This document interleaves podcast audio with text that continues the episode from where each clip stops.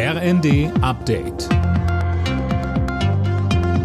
Stündlich neu. Auf den Punkt informiert. Ich bin Johannes Schmidt. Falls das Gas immer knapper wird, sollen Privathaushalte bei der Versorgung bevorzugt werden. So sieht es die europäische Notfallverordnung vor. Doch diese Priorisierung stellt Bundeswirtschaftsminister Habeck jetzt in Frage. Er sagte in Wien, Niemand soll frieren, aber dass private Haushalte auch ihren Anteil leisten und dass eine dauerhafte oder langfristige Unterbrechung von industrieller Produktion massive Folgen auch für die Gesamtwirtschaft hat, für die Menschen im Land, für die Versorgungssituation. Das, denke ich, ist inzwischen auch erkannt. Vor fast einem Jahr haben die Taliban in Afghanistan die Macht an sich gerissen. Seitdem konnten drei Viertel der sogenannten Ortskräfte nach Deutschland ausgeflogen werden. Das hat das Auswärtige Amt bekannt gegeben.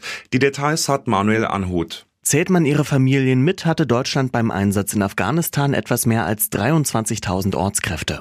Von denen konnten bisher etwa 17.000 vor den Taliban gerettet werden.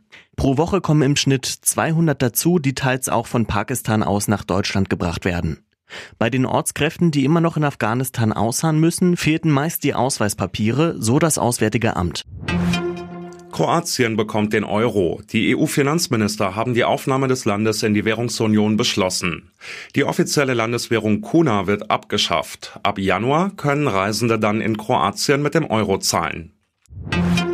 Die Deutschen werden immer älter. Im vergangenen Jahr lebten hierzulande gut 23.500 Menschen, die 100 Jahre oder älter waren. Das ist ein neuer Höchststand, so das Statistische Bundesamt.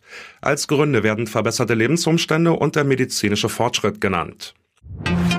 Und die nächsten drei Punkte für die deutschen Fußballfrauen bei der Europameisterschaft.